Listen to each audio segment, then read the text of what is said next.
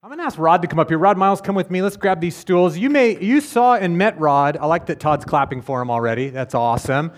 Do you remember meeting? This is Rod Miles from Grace Church in Marin. Give him a little golf applause. That'd be awesome. And is your wife here? Is that your wife you were sitting next to? Gwen. Nice to meet you, Gwen. Second row, because you were kissing her, I wondered. And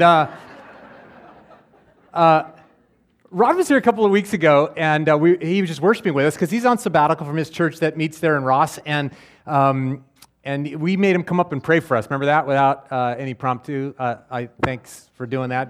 Yeah. And Art and Rod have been friends for a long time, and they've known one another, and he and I had never met each other, and so we met for a burrito one day and got to know each other a little bit, and when he told me his story and his heart for our county and his church, the Lord spoke to me at the burrito place, which he often does. God speaks in those places. Taqueria San Jose, 4th Street under the bridge. Go there. Jesus is there. And no, but he did. I mean, I remember hearing the Lord go, have him come share his story to your people. How cool would that be? So I went right back and I saw Art that day and I said, hey, let's get Rod to come someday. And he's like, when? And I'm like, well, what about July 7th or whatever? And then we all got off track with our calendar. And when I saw Rod 2 weeks ago and it looked like we were going to be able to do it, I said, hey, I felt for a while that God wants you to come share your story with us. And I begged him, frankly. He's on sabbatical. He wanted to be over there with cotton candy and corn dogs. And he said, I'll do that. And you know what he's doing? He's here. I'm going to bring a little bit of the word, and then we're going to hear from him, and I'll wrap it up.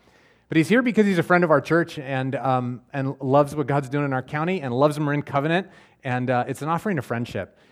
He really shouldn't be out speaking and preaching on his sabbatical, and but he's here because he says, I really feel like we're friends. He doesn't get to be friends with us, many of us personally, because we worship at the same time. And he's leading his folks. And so this is an investment in our friendship. And I just love that heart, and thanks for doing that. I want you guys to hear the word. Can we pray just for 15 seconds? Put your hands out like this. This is a symbol of our receptivity, God, that we will come to your word now and believe that it will not return to you void. But because we look into it, you will meet us by your Holy Spirit who has inspired it. So come and speak, Jesus. Come and speak to us. We long for a word from our Father in heaven. We long for, even if it's a rebuke or a correction or a challenge, even if it's a hard word, God, we don't want to go through our journey without hearing from you. But bring the comfort too, God. Bring the truth. Bring the encouragement that we need. Bring the courage that we need. And our hands are outstretched as a symbol that you would pour out into us if we would be willing to listen. And so speak, for your servants are willing to hear you. If that's your prayer, church, say amen. Amen. I want to read this text from Jesus' Sermon on the Mount, Matthew 5:13 through 16.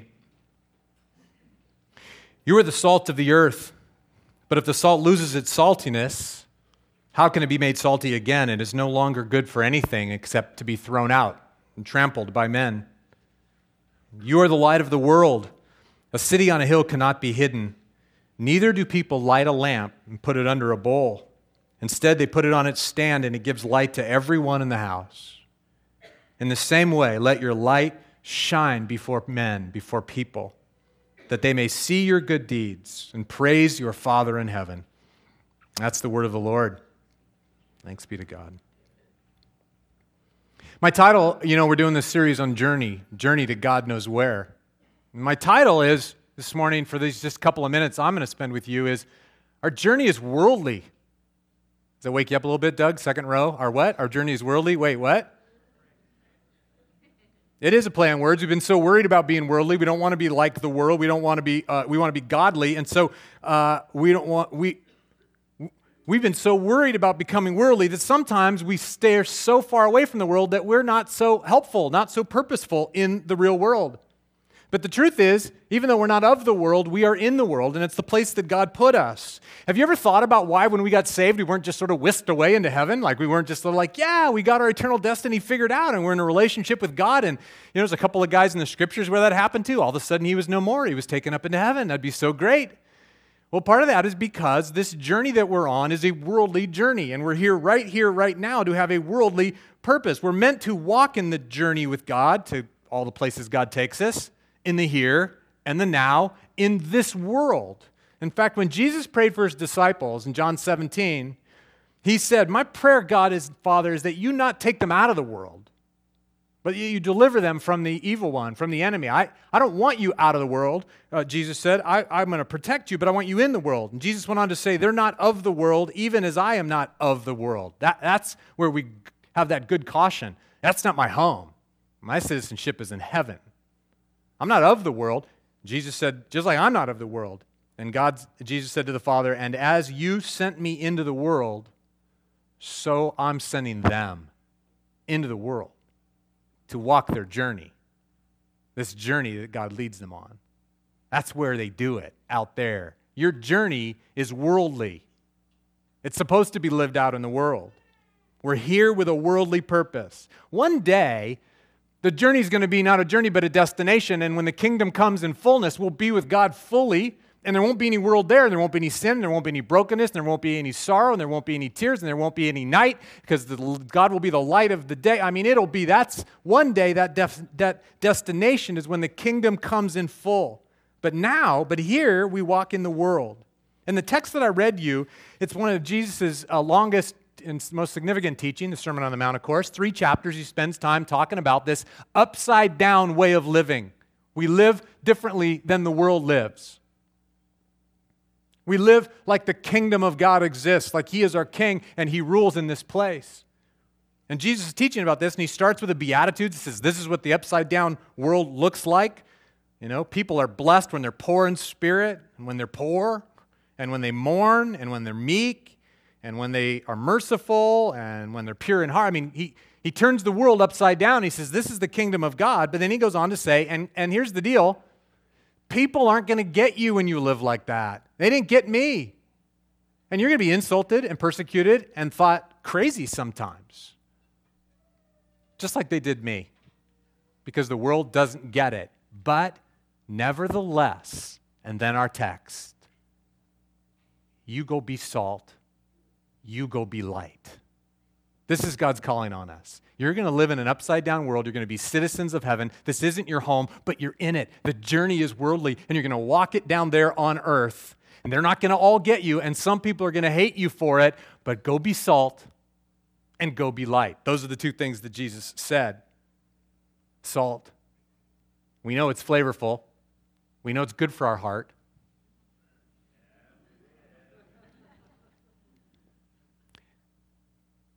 But it isn't just flavorful, it's a preserving agent. That's what the issue really is. Of course it flavors, and I know that Jesus knew his hearers would hear that. But primarily it preserves. He rubbed into the meat. It slows the decay. And it fits Jesus' sermon on the upside-down life, living with Jesus in this world, on this worldly journey, living with Jesus here on earth. It preserves the truth.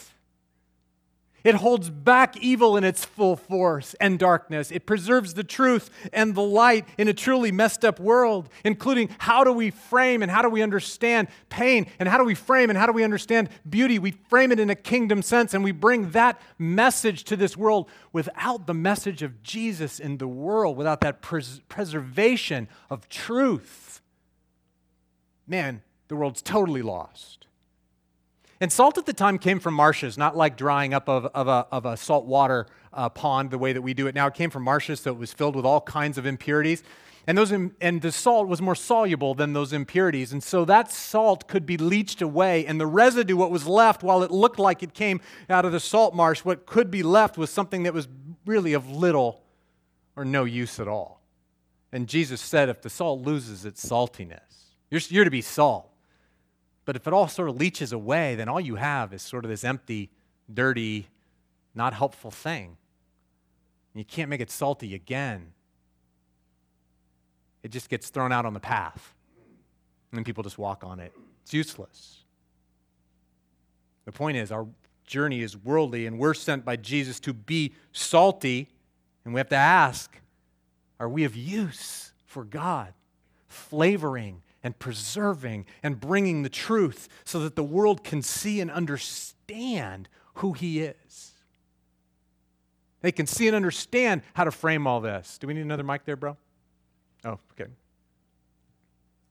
Jesus said, you be salt. You're the salt of the earth. You preserve it. You flavor it. And he says, you be light.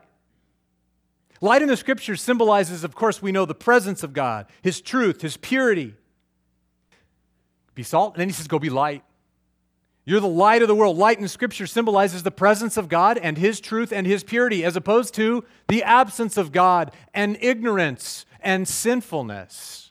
He said, you go be light. You represent that God is present and that His truth is here. The light has come on so that we can see what is. And the city on a hill reference is easy to understand from a long ways away during the day. The whitewashed walls of limestone you could see forever on the top of the hill. At night, there are oil lamps lit in the windows. You could see those cities lit up on the top of the hill forever. You could see it all. And similarly, he goes on in verse 15, nobody's going to light a lamp and cover it. You light a lamp and you put it in your house so that everybody there can see. You go be light so everybody can see. And what do they see? They see who God is and what He's about. And that's what the Scripture says, in the same way, let your light shine before people so that they may see right living. That's what good deeds means, right living, living right, living in the truth. Living like God's real and that His gospel is true and that Jesus loves us and there were people set free and there were people getting healed. You live that way and the world will go, I got to praise that God. I don't know what's happening, but I'll praise your Father in heaven. That's what the text says. He said, you go be light to the world. You don't hide it. You can't put it under a bowl. We're out there on a worldly journey so everybody can see. And don't miss it, friends. Right living, these good deeds, that's not about moralism. That's not about being morally superior, because I got some friends who don't know Jesus, and they're more moral than some of you people. I'm just telling you. I'm just saying. It can't be about that. Right living is about living in a right relationship submitted to a God who loves us, who has sent His Savior, and we've surrendered our lives to Him and said, you're my master. I'll follow you all the days of my life. And you come and bring healing, and I'll be grateful and joyful because I'm on this journey. And our world goes, I'll praise that God.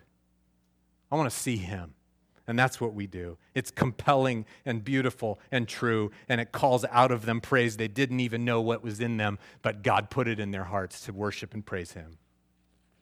We walk our journey, friends, in the world, salt, flavoring, preserving the truth, and light, reflecting the glory and the presence of a Savior so people can be drawn to Him. And that is worthy of daily, constant reflection. Am I salt? How do I live that way? Am I light? How do I reflect His glory? And this is why I wanted Rod to come, because as he shared his story of coming to the Lord and then his heart for Marin and his heart to see people who don't know Christ come to find Christ, I was reminded again that I'm on this journey in this world. I'm on my journey, this worldly journey, so that my life might be a reflection and people would know the hope of Christ. Welcome my brother as he shares his story with us. You can stand or sit, whatever you want to do.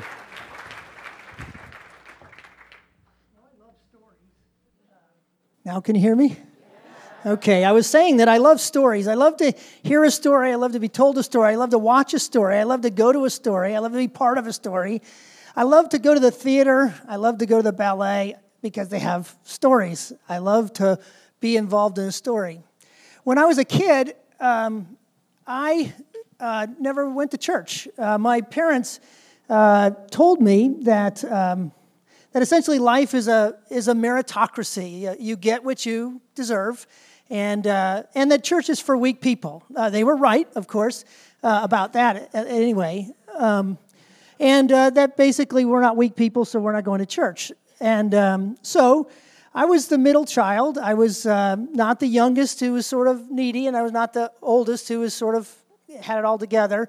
And I found that if I performed, then I would get recognition. I would get praise. I would get, as I accomplished, I would receive. And so I learned very early in my life that life is about performance.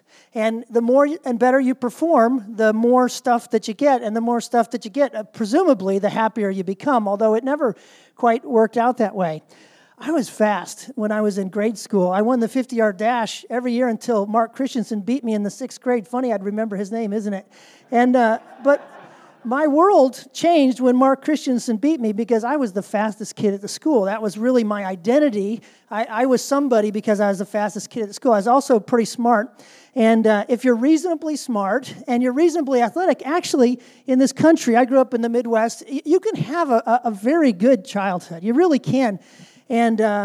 And so I had a reasonably good childhood. By middle school, I found out there were better athletes than me. There were also smarter people than me, but I learned to kind of be funny, believe it or not. I was a little bit funny, and I had some popularity. And then in high school, there were better athletes than me and smarter people than me, but they didn't apply themselves as well. So I found it really easy to be a standout in high school, and so I got a lot of accomplished. I did a lot of things, and I accomplished a lot. But you know what's funny is that it never was satisfying, and that's the thing about an idol. An idol, this is something I learned later on, of course, is that an idol is something that you think that you need, or that you, if you have it, it will bring satisfaction to you. And so I made an idol. I made an idol out of the approval of others. I made an idol out of my performance. And here's what happened. When I found it, it never satisfied, right? And then when I failed it, it crushed me. Oh my gosh, it crushed me when I would fail that idol. And so what I found was when I failed that idol, I would move the goalpost, so to speak. If you ever try to kick a field goal and you're wide to the left, it's really easy to make it when you move the goalpost to the left. And so I just keep changing the rules or narrowing the focus. And then in my own mind, I'm really somebody, right? Well, I made my way through high school, and like I said, I was a reasonably fun and good high school experience, and I accomplished a lot. And I went into college, and boy, man, I was lost because there were way better athletes and way smarter people than me, and there were guys who were dating way prettier girls than I could date. And it came down on me hard, and I really struggled in college. In college, I dated a girl, and her mother was involved in an adulterous relationship, and she told me that I needed to know the Lord. And in my Chicago way of thinking, I thought, if the Lord does for me what he's done for you, I'll do without. Thanks very much. A friend of mine referred to me as his Teflon friend. Everything rolled off me, that he knew me, he knew really what I was like, but nobody else did. And I didn't like that friend very well because I knew that he did know me. I was exposed because he was so close to me, and so I didn't want other people to know me like that. So one of the things that you do when you're in a performance culture, when you seek the approval of others, is that you don't become known. The less people know you, the better off that you are, the more you can hide, because you know what? It catches up with you. And so I had to hide all kinds of stuff in order to get the recognition I needed to feed me that really wasn't satisfying me, but I didn't know anything different, right? Well, that was exhausting. My brother went out to dinner with me one time, and I'll try to keep this PG, but he went out to dinner with me one time, and I was belittling the waitress because she wasn't serving me fast enough or doing it something right. And he says, "You're a real," and then a little expletive. And the funny thing is, I knew my brother was right, but I just didn't know what to do about it. I was actually, speaking of what you just spoke about, I was actually more moral than most of the people that I knew, because I knew that morality was also a performance game. And I never drank in college, and so I'd be the designated driver and take all my friends home. I would be the lookout when they were cheating on their girlfriends. I felt morally superior to all the people I knew who went to church. It was a bad situation. I didn't know what to do with it. Well, I get into the business world, and I actually found the business world easier than I found college. You know, if you can make it on time, have a decent dimple in your tie, and do what you're told to do, you can actually advance pretty well. And so I started to do pretty well. But every promotion was never satisfying. I always thought, well, if I become an officer, then I'll really feel that satisfaction. No, if I become a vice president, then I'll really feel that satisfaction. If I become a senior vice president, then I'll... And every time you get this promotion, it's a nice thing, but it never satisfies you. You always think, oh, where it's really at is if I become an executive vice president or whatever.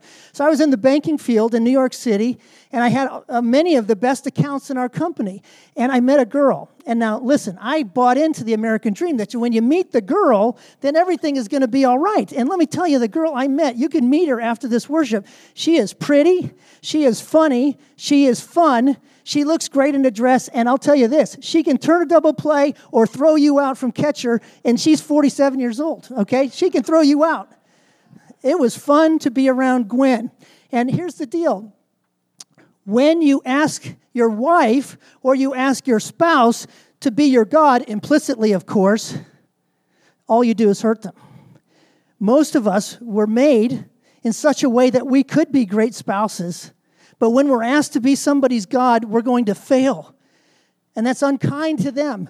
And so I'm laying in bed in New York City. I'm a pretty successful banker. I have an Upper East Side apartment. I have a beautiful wife, and I'm bawling in the middle of the night saying, really? This is all there is?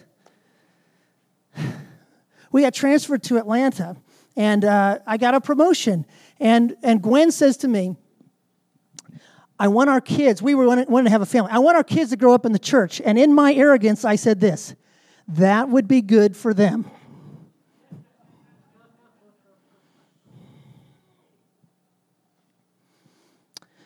When we went to church, the preacher wasn't giving moral attributes for us to follow. He was telling a story.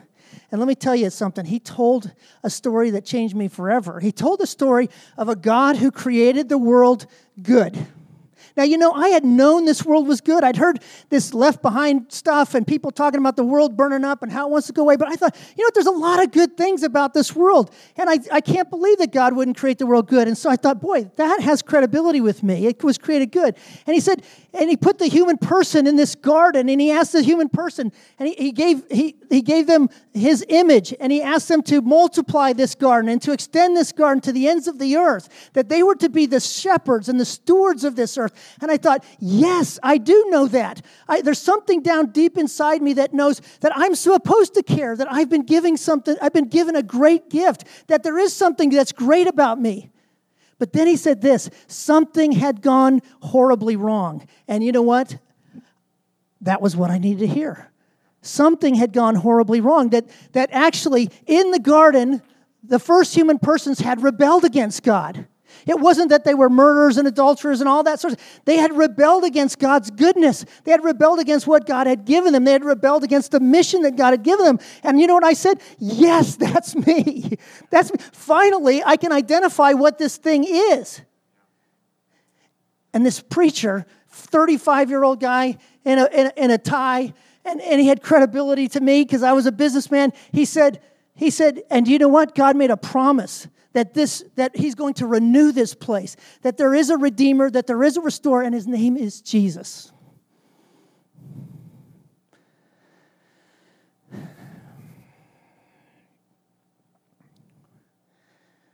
Well, I thought to myself, if that's true, that changes everything.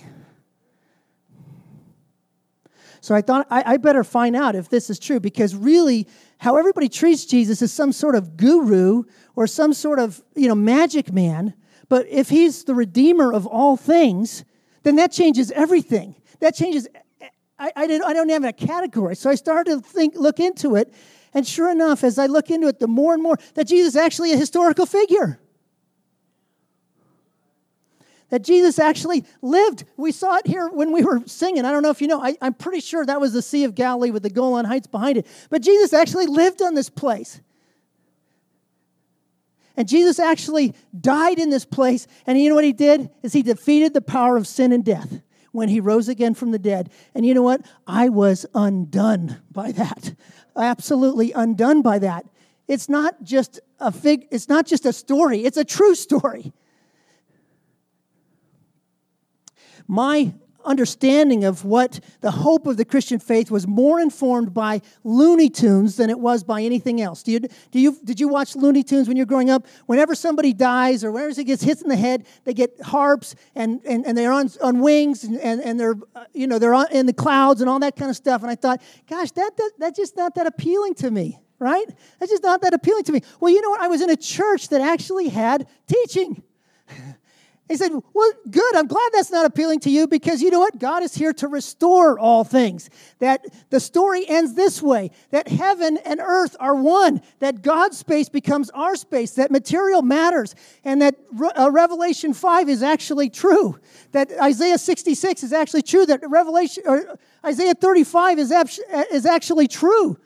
That the deserts are going to spring forth in flowers when God makes this his home permanently. I got to tell you, I can't get over that.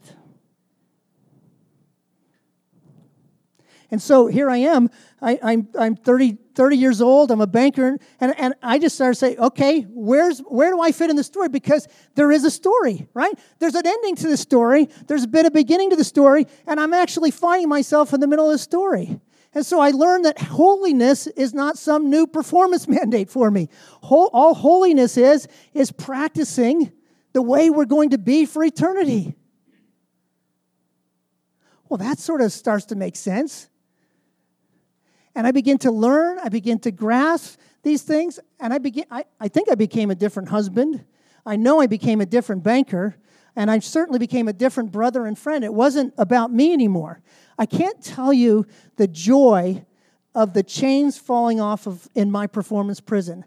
I can't tell you how grateful I am to know that I can walk out of here, and if you guys think I'm ugly or boring, that you know that make me sad, but you know what? It doesn't matter all that much.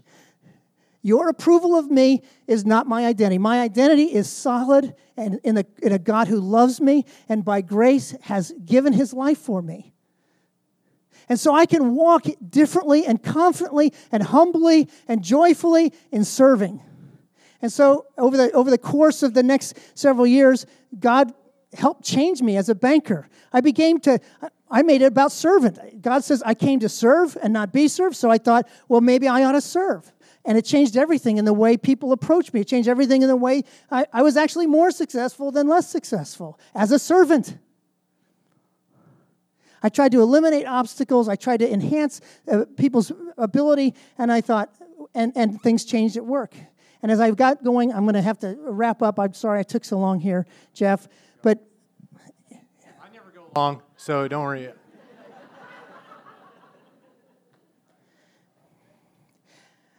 When we had boys, I want two things for my boys. I have three boys. They're in high school at Drake. You can pray for them.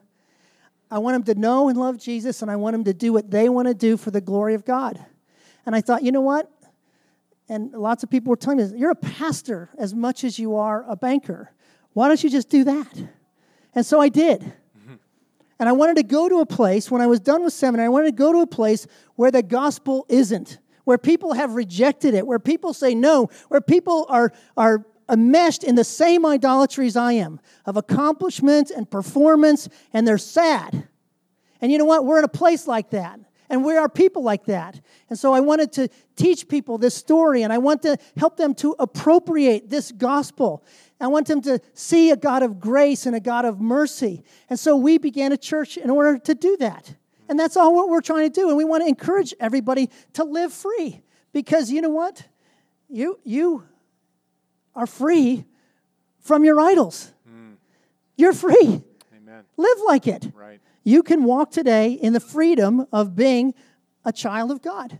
And you know what? You can say, well, I need stuff. Well, you're a co-heir with Christ. It's really just a timing difference until you get all the get it all. So just be patient. You're an ambassador for the King.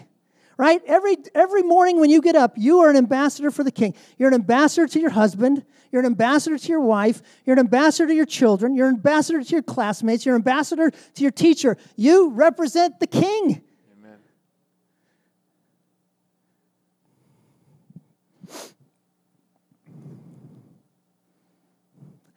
Live like it's true. It's a true story. I'm out of time. Thanks for having me. Let me pray. Lord Jesus, we thank you that you're a God of grace and a God of mercy, and that you don't look down the corridor of history and see that I'm going to be a good boy. While I was yet a sinner, Christ died for me. And Lord, I pray that each of us, because we're all constantly going back to our idols, I pray that each of us would repent right now and many times today and to lean into this grace and this mercy and to find out what it means to be an actor in this story. We praise you for your kindness, and we ask that you would grant your Spirit, that you'd pour out your Spirit to empower us to be your ambassadors. And we ask that you'd come and be with us. And we pray it in Jesus' name. Amen. Amen. Why don't you stand with us? Let me give you this blessing and stand with me, Rod, here. You get a glimpse of what I see, what I hear from him, and many of you, and many more all throughout the county, that God has put a call on our lives to live out the story that he has made true and confirmed its truth and said, now go be salt and light that all those people will know that it's true. It's great news. We got to live like it's great news. Go, friends, and here's your blessing. Receive this. Go be ambassadors, salty, preserving that there's truth that sets us free. Go be light, friends, shining the knowledge of a God who is real and present and saving so that people will want to know your God. He has rescued you. Praise God. He has rescued Rod. Praise God. He has rescued me. Praise God. And now let's go live like that's true, that the world would know it as well.